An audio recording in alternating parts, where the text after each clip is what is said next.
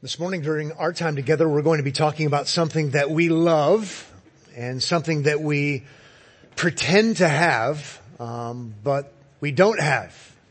What is something that we love and we speak of it as if we have it, and yet none of us ultimately have it? Well, that something is certainty. We speak as if we know what we're doing this afternoon. We know what we're doing tomorrow with our 401k if we happen to have one. Uh, on and on the list goes from big things to little things. Big things like our relationships, our greatest love relationships. We expect them. We think they're going to last forever. Sadly, tragically, sometimes they don't. And life is filled with such uncertainty, though we speak of it as if we know, as if we're confident, as if we're certain. And we're not. We're not because we're not sovereign. We don't have all wisdom. We don't have all power. We don't have an ultimate purpose that is sure to happen. And so that's why we need to look outside of ourselves to fulfill this longing and love that we all have for certainty we need to look outside of ourselves and we need to look to the one who is sovereign, the one who is called the King of Kings and Lord of Lords, the one who does know all, the one who definitely has a purpose, the one who has all the power to make sure these things come to pass. And his name is Jesus. So if you have a Bible, you can find the 20th chapter of the gospel according to Matthew. And we are studying this book as a church. If you're just joining us, welcome. Glad you're here. Um, we are learning about sovereignty from Jesus so that we can fulfill that desire we have for certainty, not in ourselves because it'll never happen, but in one who is certain, in one who is none other than Christ the Lord. This is what I call um, the school of sovereignty, or maybe we could say getting schooled in sovereignty, uh, but that sounds negative. I don't mean it in a negative sense, but he's, he's literally going with the disciples, helping them, schooling them in sovereignty. And so not in a negative way, but in a positive way, but if you need it to be, if you need to be schooled in a negative way, um, you came to the right place. But helping us to understand helping us to understand uh, He and He alone is the one who should be the object of our worship, the object of our trust, ultimately, and the object of our affection. And so we're going to look at this great text about certainty and sovereignty, uh, and it's found in chapter 20, verses 17 to 19. If you're a note taker, before we read the text, we'll read the whole thing. Uh, if you're a note taker, I'm going to follow five certain statements showcasing his sovereignty. Say that fast five times. No, please don't. I'll think you're speaking in tongues and that wouldn't be appropriate. I digress. So five certain statements showcasing his sovereignty. Therefore, his trustworthiness. Okay, let's go ahead and look at the text. Beginning in verse 17, we'll read 17, 18, and 19. Look for these certain statements if you would. And as Jesus was going up to Jerusalem, he took the twelve disciples aside and on the way he said to them, see, we are going up to Jerusalem and the son of man will be delivered over to the chief priests and scribes and they will condemn him to death and deliver him over to the Gentiles to be mocked and flogged and crucified and he will be raised on the third day. And now what I propose we do is that we look a little closer at each of these statements of certainty so that we might understand them better, so that we might trust Him as we ought be trusting in Him. So the first statement of certainty showcasing His sovereignty is found in verse 18. Hopefully you noticed it there. See, we are going up to Jerusalem first glance, I don't know about you, but it seems to be not very significant. Doesn't seem to say a whole lot about sovereignty. But in light of what he's going to go on to say, and in light of the broader breadth of scripture, I'm going to say it's a statement of certainty reflecting his sovereignty. Why would I say that? Why would I say we are going up to Jerusalem as a statement of certainty? Well, because it is. But at first glance it doesn't look like it because they and just about every other Jew around is going up to Jerusalem. Why? Because it's Passover. And what do you do if you're a Jew in the region and are able during Passover, you too with your family go up to Jerusalem. So countless from the human eye, countless thousands upon thousands of men and women and boys and girls are going up to Jerusalem to celebrate Passover. And so why would we say this is a statement of certainty? Well, because Jesus isn't only going to participate, He's not going to be a, an active observer.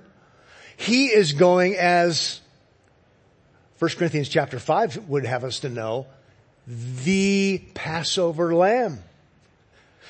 Think about that. He's going as the Passover lamb. John chapter 1 has John the Baptist seeing Jesus and saying, behold, the, the lamb of God.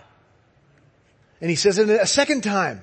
And so when we look at this in, in, light of the whole, we say this is a statement of certainty. This is a statement of sovereignty. We must go up to Jerusalem. We must go up to Jerusalem because Jesus in effect is meaning because I am the ultimate long awaited for expected prophesied Passover lamb. It's exciting to think about. We, we know enough about the bigger picture to say, ever since before the first Passover in the Old Testament, Jesus was going to be the Passover lamb. He's the eternal son. And there's been an eternal purpose that's existed before the foundation of the world. So, so think with me, if you would, about the chronology. We can go back to the Old Testament and, and learn about Israel and God graciously providing for them, uh, forgiveness, atonement, blood sacrifice, so they didn't get what they deserved because they deserved condemnation like everybody else. And so you're going to sprinkle the blood and you're going to put it on the door and you're going to have the Passover lamb, right, that is slain to provide so that there, there could be forgiveness, so there could be redemption, so there could be freedom. And then we're going to commemorate that and we're going to have Passover and we're going to celebrate the Passover and, and countless people will go up to Jerusalem every year to celebrate the Passover, commemorating God's great act of, of, of freeing and redemption. And who knows by this point in time how many Passovers there have been. How many Passover lambs there have been. Passover after Passover after Passover after Passover. And then thinking back to the original Passover, lamb after lamb after lamb after lamb after lamb. But we know there's been a purpose, a sovereign purpose that's existed before the foundation of the world pre first Passover. That there would be the one who would be the Passover lamb, the lamb of God. It's a statement of certainty. It's a statement of sovereignty. We different from all of these other Jewish families because of who's leading them must go up to Jerusalem. We must. It's quite amazing to consider what's going on here and what's happening here. I love what the King James translation, how the King James translation puts Luke chapter 9 verse 51 because it's so memorable. And it came to pass when the time was come that he should be received up. Here's what I wanted you to notice. Get this. He steadfastly set his face to go to Jerusalem. And lots of you have learned it that way, even if you didn't know it's from King James. He set his face toward Jerusalem.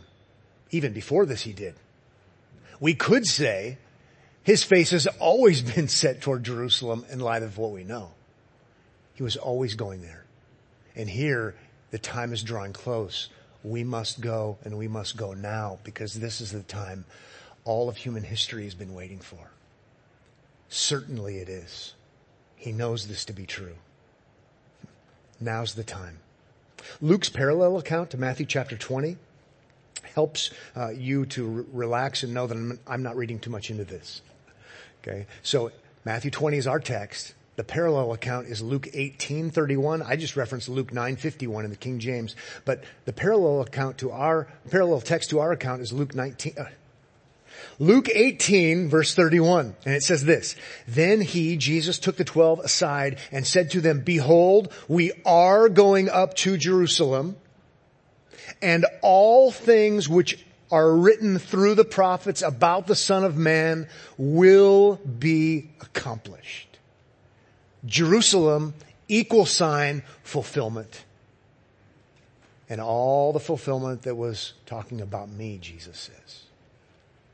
This is a sovereign appointment. This is by divine design. He is resolute and resolved and nothing can stop uh, him from going there.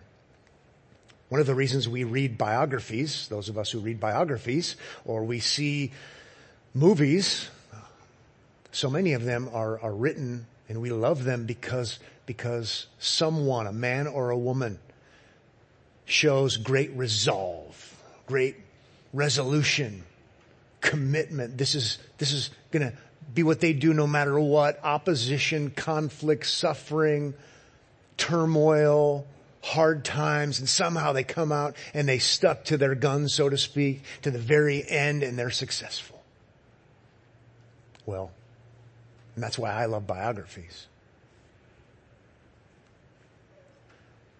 No one has been resolved like this man has been resolved. It is going to happen absolutely, positively, no matter what happens. This is going to happen. It has to happen. This is the divine purpose. The apostle Paul would want to use those kinds of words. Here it is, right before our very eyes. And we know why it's going to happen. We know because we know why his name is Jesus, according to chapter 1 verse 21. If you thought I would skip it this morning, you thought wrong because we're interpreting the whole book in light of that as we should.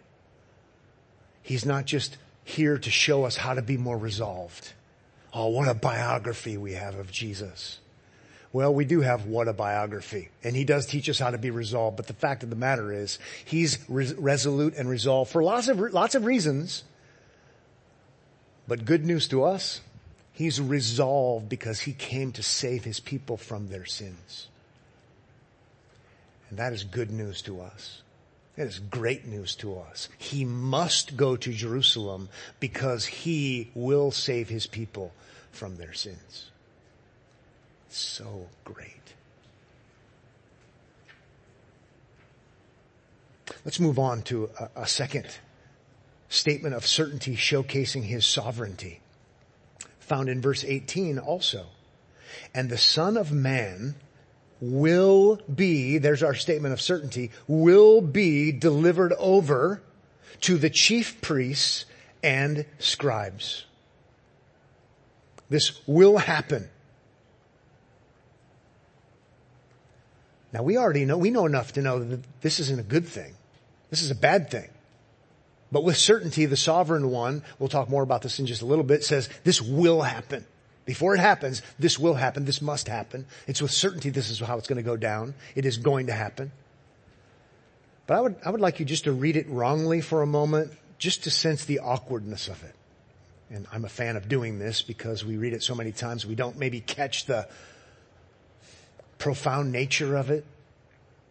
Let's reread verse 18 in the context of the greater uh, passage. Let's start in verse 17. And as Jesus was going up to Jerusalem, with all of these countless Jews and, and their kids and, and it's wonderful and it's awesome and festive and, and this is what you long for. This is a great holiday and you get to see long lost friends and relatives and it's such a, uh, uh, such a great celebration. This is going to be wonderful. It's Passover and we're, we're making our pilgrimage to Jerusalem, going up to Jerusalem. And so this is wonderful. He took the twelve disciples aside and on the way he said to them, see, we are going up to Jerusalem. And if they weren't thinking clearly, but were kind of thinking clearly, they'd be thinking, oh yes, we and we're with him. We are going up to Jerusalem. And if we are going up to Jerusalem, Mount Zion, we're going up to Jerusalem with none other than the one who fulfills Psalm chapter 2. He's the great long-awaited son. He's the great long-awaited servant. He's the great one. He's the Messiah. He's the Christ. He is the one. This is going to be amazing. It's going to be awesome. It will be like no other Passover ever in human history.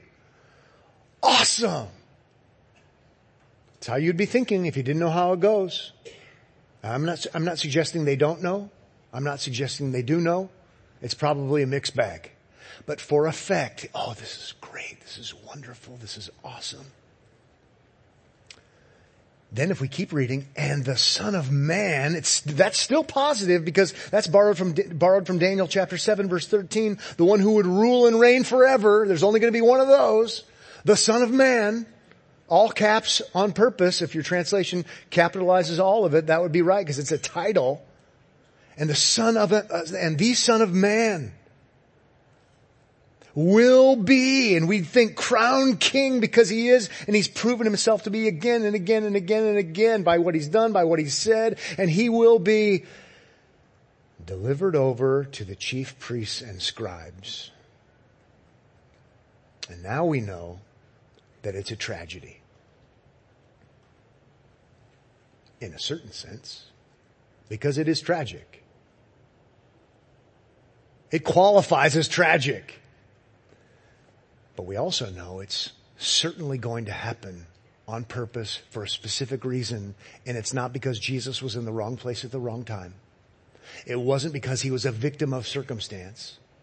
It wasn't any such reason. The Son of Man will be delivered. This is by appointment and purpose because he's sovereign, because he's in charge, because Jesus does not believe in the God of the possible as one idiotic evangelical talked about not very many years ago and showed himself to not be an evangelical.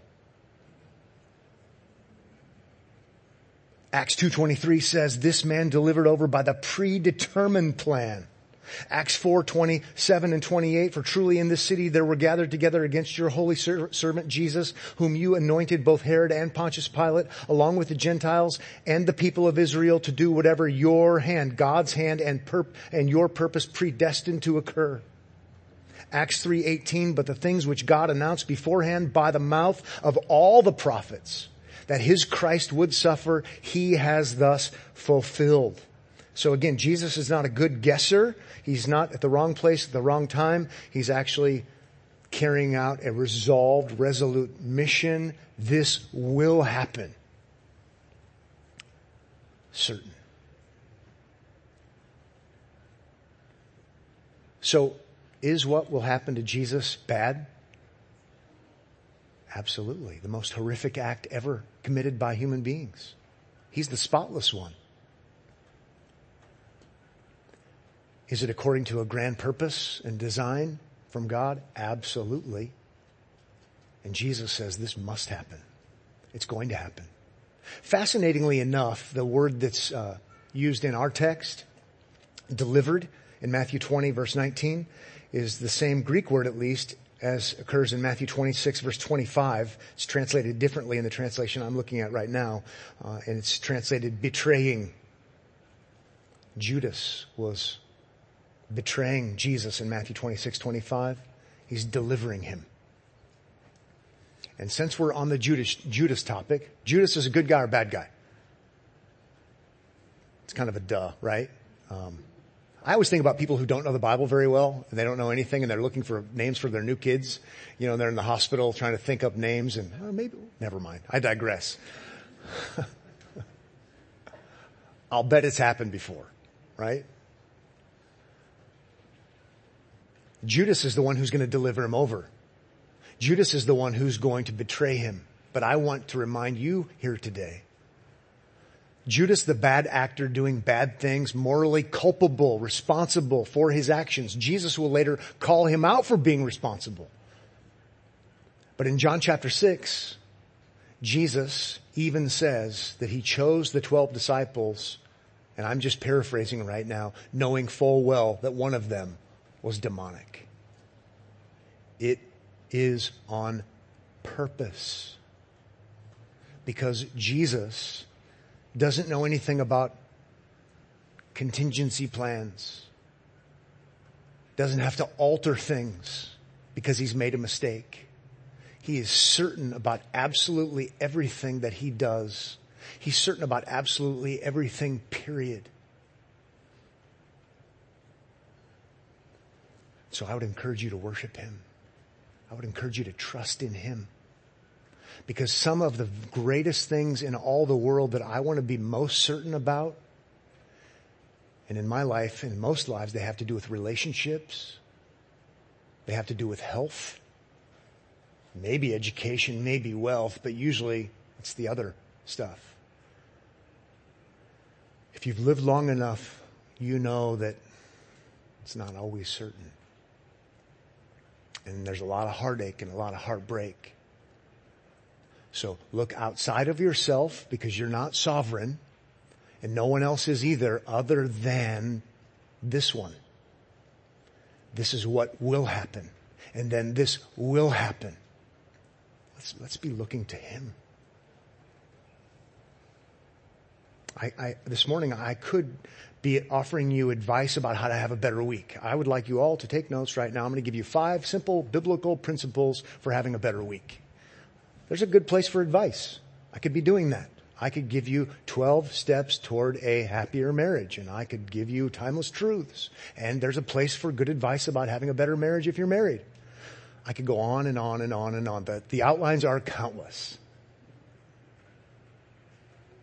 And I'm not saying there's not a place for good advice and wise counsel. But I think the greatest thing I could possibly ever give you is to say, don't look inward and don't look to fellow sinners for certainty. Because when those five ways or 12 steps or whatever are failed, because we're all going to fail, you can look outside of yourself. If you're looking to Christ, you can face anything. Not because you're being resolute like Him, but because He is resolute in being the Savior who came to save His people from their sins. Certainty here. That'll get you through more than anything else. He's worthy of our praise. He's the one who, as the song says, calms our fears.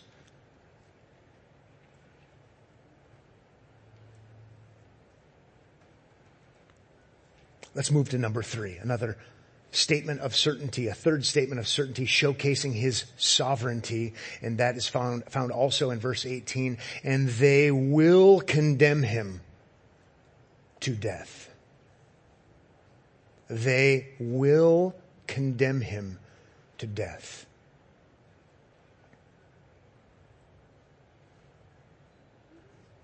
So Jesus is walking into sure death the festivities and the celebration will come to a awful halt.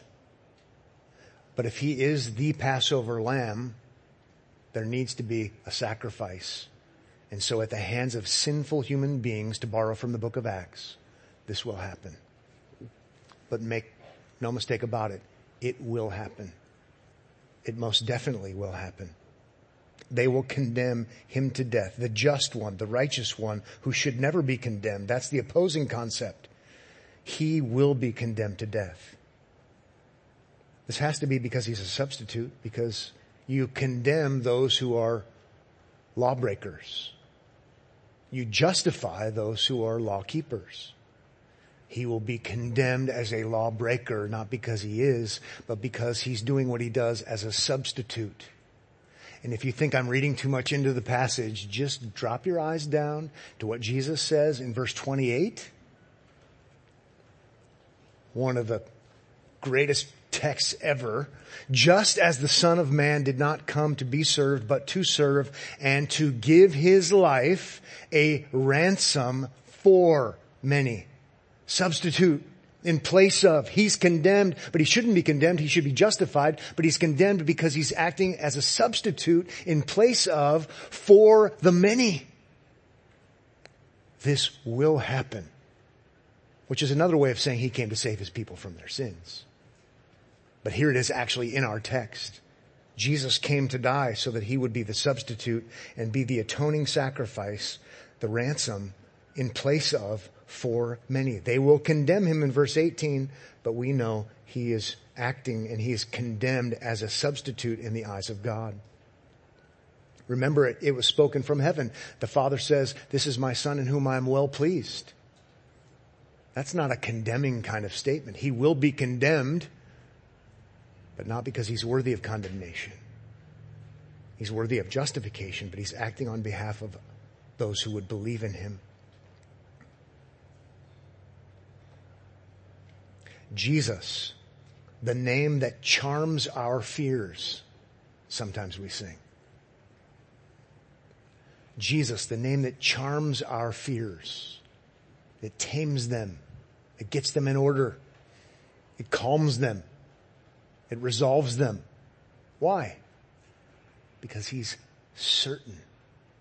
Because he's sovereign. Even in the bad things, like the bad things that are going to happen to him. It's no wonder that that song opens with, Oh, for a thousand tongues to sing my great Redeemer's praise. It's because he charms our fears. Okay, number four. Let's do the next one. Number four, fourth statement of certainty, showcasing his sovereignty. Verse 19, and deliver him over, but I'm going to actually supply what's intended there, and some translations include it, some don't, and will deliver him over. And the reason some translations include it there because the idea is obviously there. It's just a matter of preference how you would like to translate the English. But I'm going to add the word will to match the pattern. That's what the New American Standard does. Uh, and will deliver him over to the Gentiles to be mocked and flogged and crucified.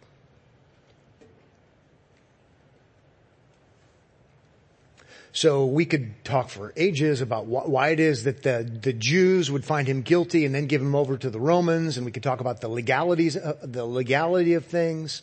Um, there's a place for doing that. We're just not going to do that now. Let, let's just notice the heinousness of it for today. Let's notice that they're bad actors. The Jewish leaders uh, have seen Jesus do all the things that he's done.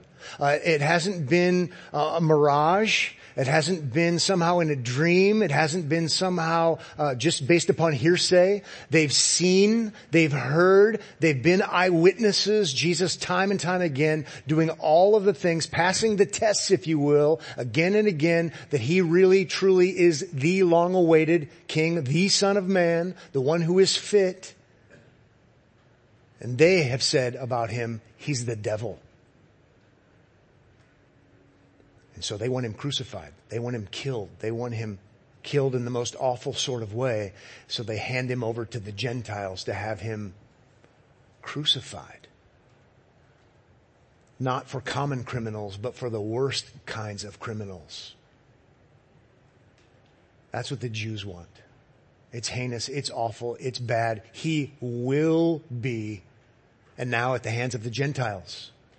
But what I would like to do is connect some dots here and have you think ahead with me to Matthew 28 and the Great Commission. Post resurrection, he's going to commission the disciples to make disciples of whom? All nations. He's not just the savior of the Jewish people, boy, those bad actors. And they were. But he also is the savior of the nations Gentiles too, those bad actors. Both are involved, and I don't think it's reading too much into it to see both are guilty because human beings are guilty, regardless of whether you're a Jew or a Gentile, because Jesus is the Savior of the world. He's the one and only Savior. He's the Savior of the nations. The Apostle Paul would say to the Jew first and also to the Greek, He's the one and only Savior. So I don't think it's by accident that we have not only Jesus opposed by the Jews, but he's also to be crucified by the Gentiles. Handing over, handing over happens in chapter 27, verse 2, where he's delivered over to Pilate. Uh, so this is still yet to come. The mocking happens in chapter 27, verse 31, where he is mocked and they take the scarlet robe off of him. The scourging happens in 27, verse 26 where he is scourged and handed over to be crucified. The crucifixion also happens in chapter 27 where it said time and time and time and time again, he is crucified. But since we're talking about sovereignty, and we could put a lot more emphasis on crucifixion, we'll get there. Lord willing. Not certain. But I do want to highlight just one, one, one verse, one statement from Matthew 27, where it says, and Jesus cried out again with a loud voice and yielded up his spirit. Was Jesus murdered? Yes, he was. He definitely was murdered. The Bible actually says explicitly he was murdered. He, he yielded up his spirit. Sovereign to the very end. Sovereign to the very end.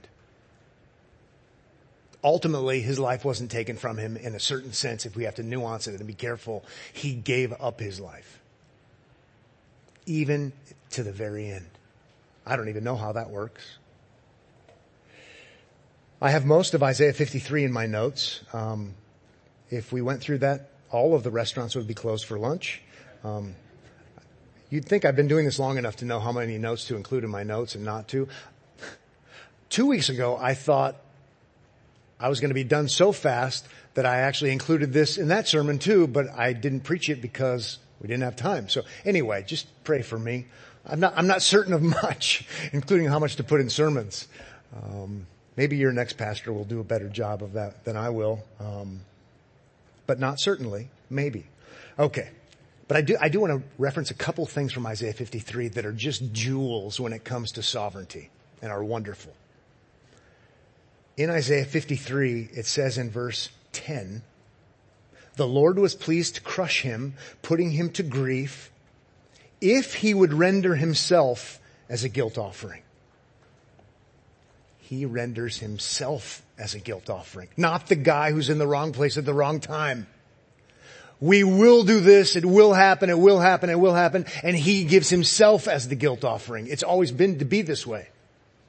Also in Isaiah 53, it says in verse 12, I think it is, because he poured out himself to death. So you just, if you start looking for it, it's all over the place. Divine design, certain design, purposed by none other than the triune God. And we see it here with the Son. He poured out himself to death. And in doing so, when Jesus does what he does, he makes atonement, satisfaction, so that we can have forgiveness, so that we can have our sins taken away, our guilt taken away. And it's not maybe, it's certain because all of these things he's doing are certain. And so it would make sense that we would say, he saved certainly and maybe just to flesh that out just a little bit, I, I appreciate the fact that in Matthew 1 it doesn't say he came to make his people savable. That doesn't sound very certain because it's not very certain. He came to save his people from their sins. Wow. I like to sing, He sealed my pardon. Because in fact he did. He didn't make it possible. Certain. Okay, number five. Fifthly and finally, the fifth statement of certainty showcasing his sovereignty. Verse 19 goes on to say, and he will be raised on the third day. He will be raised on the third day. It wasn't contingency plan even. And sometimes even as Christians, we might think in these terms. Well, if everything goes as planned, uh, then they're going to, to see him for who he is and they're all going to bow down and worship and everything will be wonderful and fine. Well, in one sense, I could see how you would think that way. But he's come to his own and his own received him not. He's coming to fallen human sinners who need atonement, not redirection, not better advice. So he comes saying everything that's true and they're morally culpable, responsible to do, to do all the things that he says. But the reality is it wasn't a contingency plan. There's going to be resurrection and there's always going to be resurrection. There was always going to be crucifixion. There will be, will be, will be, will be, and now we have and will be raised on the third day. And I say it in those terms when I reflect on he will be raised on the third day because when we look at other texts like Acts chapter 13, this has always been the plan. Acts 13 verse 35 says, therefore he also says, he says also in another psalm, quoting Psalm 1610, you will not let your Holy One see corruption. So I realize I'm quoting Acts 13, but Acts 13 is quoting Psalm 16, so way beforehand. The promise, when it comes to Jesus as the Redeemer, He will not, certainty, He will not let His Holy One undergo decay. It's in the context in Acts 13. Resurrection is going to happen. Crucifixion is going to happen. Resurrection is going to happen. No contingency. This is how it's always been planned. It's always been purposed this way. Look outside of yourself for certainty, my friends. He will be raised on the third day. I do love the way he, he says it in um, Psalm 16:10 or quoting it in Acts chapter 13, you will not let your Holy One see corruption. Think about why he would say it that way. He will not let his Holy One, his different, distinct, different than anybody and everybody else in the human race, undergo corruption or decay. Well, He's different, distinct than everyone. It's His Holy One because He is the one who is Jesus Christ the righteous. He is the one who the Father said from heaven, He's my Son in whom I'm well pleased.